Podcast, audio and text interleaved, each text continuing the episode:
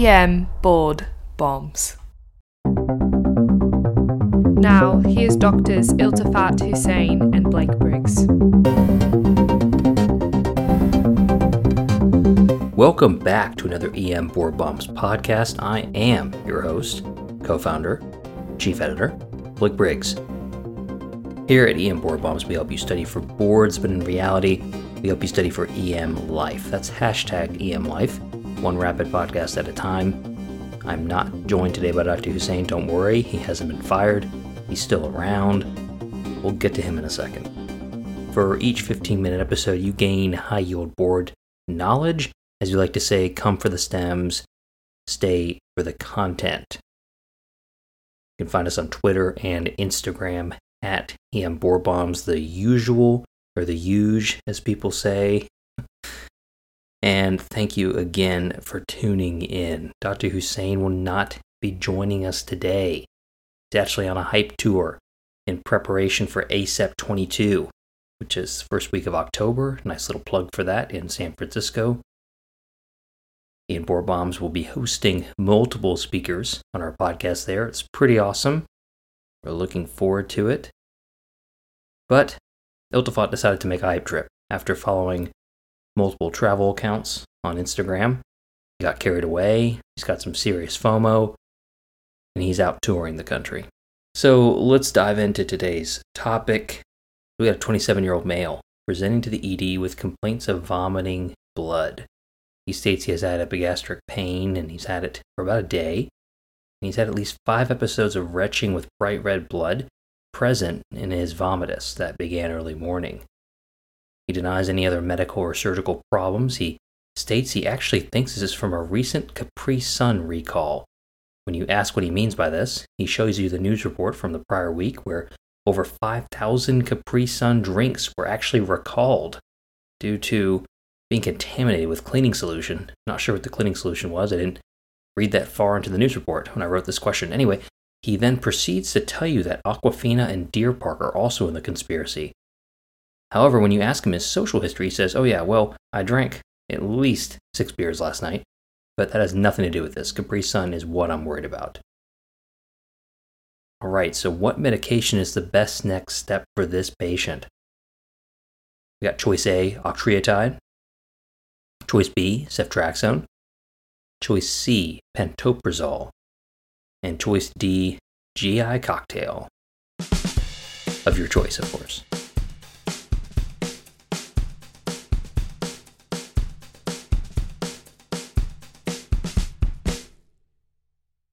Choice C is the correct answer here, pantoprazole.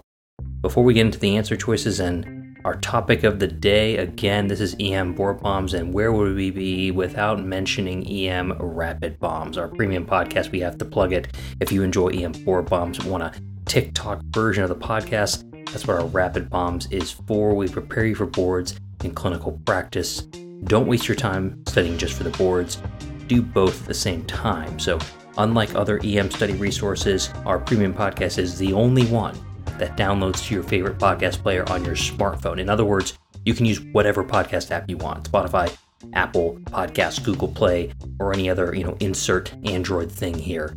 EM Rapid Bombs will download directly to your app of choice. There's no need to download some separate clunky app that has its own login codes and crashes every time you attempt to listen or it's down for maintenance or whatever. Just like my EMR is, at my hospital pretty much every night shift I happen to work. Anyway, we have over 260 episodes and counting on EM rapid bombs. Each episode's just two to four minutes. We drop high yield bombs. On average, we drop three to four episodes a week. You get a new podcast delivered to you almost daily. But don't waste your time studying for the test with traditional question banks. Those are great, but you want to optimize your life. So optimize your time by listening to our board pearls that will help you with the test, but more importantly, with life. So how do you sign up? You go to emrapidbombs.supercast.com and you look at the show notes of this podcast, there's a direct link. All right, so like I said, we're getting into the topic here of upper GI bleed. So when you're approaching a patient who is bleeding from the GI tract, especially the upper GI tract, it's important to consider two things. One, their airway, obviously, and two, where the bleeding is coming from.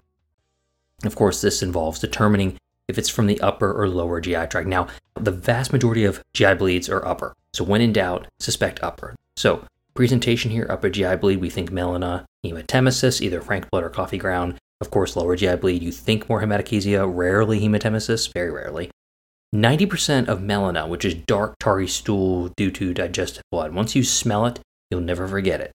This originates from the upper GI tract 90% of the time. However, hematochezia, bright red or maroon blood, and that's, you know, fresh blood, it can come from an upper GI bleed source. So keep that in mind. Just because you see bright red blood does not mean it can never be an upper GI bleed. However, that almost always means it has to be a massive one, right? If you have blood transiting the GI tract that quickly, like 22 feet or so of intestines, that's uh, really speedily getting down there. So these patients are not just going to be texting on their phone. They're going to be hemodynamically unstable from the rapid amount of blood loss. So these are the top five causes of upper GI bleed, with the number one most common followed by a whole host of the other top four. Now I'm going to give you 10 seconds to name these in your head. Now, if you're in a public place, in a coffee shop, or in your car, or in the dog park or something, I want you to name these out loud. And I want to see if people give you a weird look. All right, I didn't want to give you 10 seconds because I didn't want to have you being too embarrassed if you're in a public place. So, peptic ulcer disease is the number one cause of upper GI bleeds, especially in the United States. And then the other four, in no particular order, would be gastritis, varices, cancers, and the Mallory Weiss tears. So, what are we doing here with uh, GI bleeds? Well, you're going to use your usual HPI skills and ask standard questions like how much bleeding they've had, how long has it been going on, you know, pertinent positives such as abdominal pain, uh, any bowel movement changes, right? Ask about their stool. Ask about if it's diarrhea or formed or loose or just frank blood. Ask about if it's bright red blood or dark and tarry. If ask if there's any clots present. You know, ask if it's painful bowel movements, etc. So one important question is: Has this happened before? I know I know almost all of medicine can be solved by asking patients, has this happened before? Because things repeat so much. Well, that's the same for GI bleeds. Like 60% or so of previous GI bleeders can rebleed from the same lesion. So keep that in mind. Something we forget about here is medication history. We're really bad about that in the emergency room. But here's really important, right? We talk about NSAIDs, if aspirin, even steroids can be a risk factor for ulcers, right? and of course anticoagulants. Very important to ask. There's one other here, and you know it especially if you're in the United States, especially the southeastern United States Goody's powder. Goody's powder and BC powder. That is something you will learn if you move to the southern United States. It's in other parts of the US too, but it is a classic, classic cause of ulcers. And what Goody's and BC powder is, it is like a Kool Aid powder of NSAIDs, and there is no dose regulation here. Oh yeah. When you talk to some patients how much they take, they're like, "Oh, I pulled the, I poured the whole bag in, into my cup of Coke or tea or something." You're like, "What the heck?" Sounds awful. Um, it works wonders for certain people, but it does not work wonders on the stomach lining. There's actually a Reddit page, uh, subreddit page, I guess, Ask Docs, and it's people just asking how much Goody's powder they can take during a day, and they're not being modest.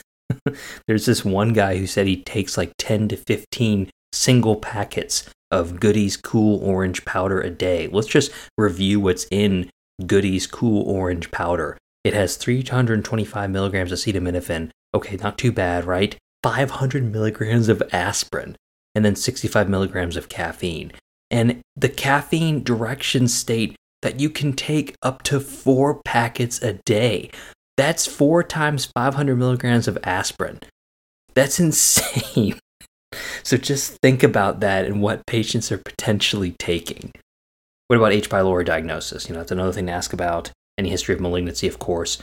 And of course, use of alcohol, you know, looking for signs of cirrhosis, uh, piecing together their social history. So you always want to repeat vitals often on these patients. You know, they may come in saying, Yeah, I vomited like five times and they look fine. And then you come back half an hour later and then they're, you know, tachycardic or they're hypotensive. So always recheck the vitals. Hypotension can be a late sign, especially in young patients, right? They have that higher reserve that they could uh, end up a little bit worse for wear later on during their stay in the ED. You're going to do a rectal exam. Uh, yes, the reliability of Hemoccults is pretty bad. It's pretty awful. But you're going to do it anyway. You're going to do a rectal exam to check for gross blood in the rectal vault. What about NG tubes? That's probably the first, you know, diagnostic step that was taught previously. And we're about to cover one of my favorite segments on the podcast things we do that don't make any sense, but we seem to do them anyway. I'm as mad as hell, and I'm not gonna take this anymore! Well, minimal evidence supports their usage, and thankfully we're getting away from that. Many studies have agreed that they're about 66% accurate, and even up to 15% of patients with an active upper GI bleed will have a negative NG tube diagnostic test. So what's the point of them? Well, the whole point was that you're supposed to insert an NG tube, and if you, you know, had return of coffee ground emesis or frank blood or whatever, that was a positive test for an upper GI bleed, right? Well, the problem is, is that they're they're just not that accurate. Um, they also have been used in the past to lavage the stomach prior to EGD to improve visualization, and they've just not been shown to significantly help with this. And in general, most societies, including emergency medicine, don't recommend their usage. Thankfully, they're falling out of favor. Uh, right when I was starting, we were still kind of talking about using them, yes or no. And for the most part, I haven't seen them even talked about in, among residents or students, thankfully, in recent years. So it sounds like they're going away. Uh, let's hope. So let's talk more about scary GI bleeds, things that keep you up at night. So unstable upper GI bleeds are some critical caveats of management. I want to focus the rest of our time talking about that. You know, it goes without saying large bore IV access is required. Don't hesitate placing IO access if you got a critically ill patient in extremis in front of you and, you know, go ahead and do IOs, right? If you got some time on your hands and the nurses are, are, are struggling to put some IVs in because they're just your veins are so flat or so dehydrated, they're really sick, you can always put an ultrasound guided 14 or 16 gauges. But here's where you don't do central lines, right? Basically, for all intents and purposes, these patients are in hemorrhagic shock. And hemorrhagic shock patients are going to need rapid resuscitation, but not too rapid, not over transfusion. We'll talk about that in a second. So, what comes before this would be airway assessment, right? Intubation should be performed in those with ongoing large volume hematemesis or altered respirations or mental status. Yeah, that's a textbook answer. But in reality, we intubate too many of these people. Elective endotracheal intubation has been associated with worse outcomes. So it shouldn't be performed for all patients with hematemesis. So you want to intubate those who are high risk for aspiration, including those with altered mental status, worsening respiratory drive, even though you've optimized it or tried to, or just massive upper GI bleed like varices. Those patients are just going to get intubated, let's be honest. Variceal bleeds are so scary, those patients almost always get intubated, and you should be aggressive about that. All right, so resuscitation shouldn't be delayed just based on hemoglobin. Another pet peeve of mine is using hemoglobin to guide resuscitation. That's absurd. Don't wait for hemoglobin. This doesn't reflect acute blood loss. Enough said on that. What about transfusion? We talked about that earlier about overtransfusion. So, overtransfusion promotes more bleeding in variceal patients it also may lead to higher mortality in all types of upper GI bleed patients. So your target hemoglobin should be less than 9, less than 8 if it's CHF, and you want to be quick to activate MTP in those requiring multiple blood products. Something we forget about. We always think about MTP in trauma patients, but we should think about it in these patients too. You should also give, you know, FFP platelets after every 4 units of PRBCs, you know, your usual hospital facilities standard MTP arrangement. You want to target a platelet level greater than 50,000.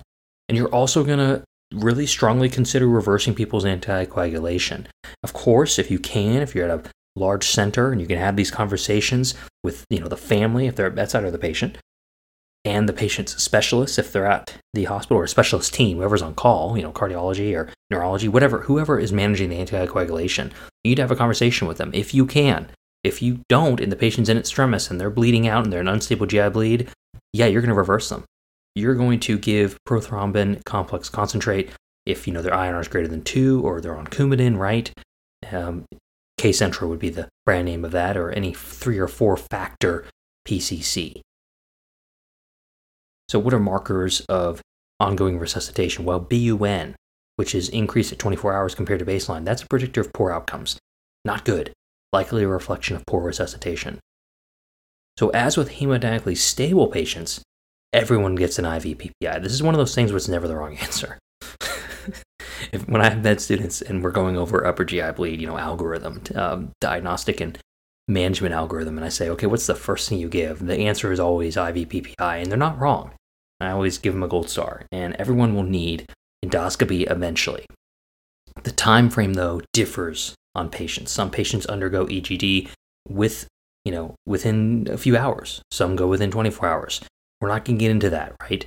The evidence is controversial on that subject. And, you know, one study showed early EGD was actually associated with increased mortality. However, this is likely poor resuscitation, you know, attribution. Anyway, it doesn't matter. The point is you're never going to be tested on that, on when they should go to EGD. The point is, is that you're going to get tested on your resuscitation skills, right?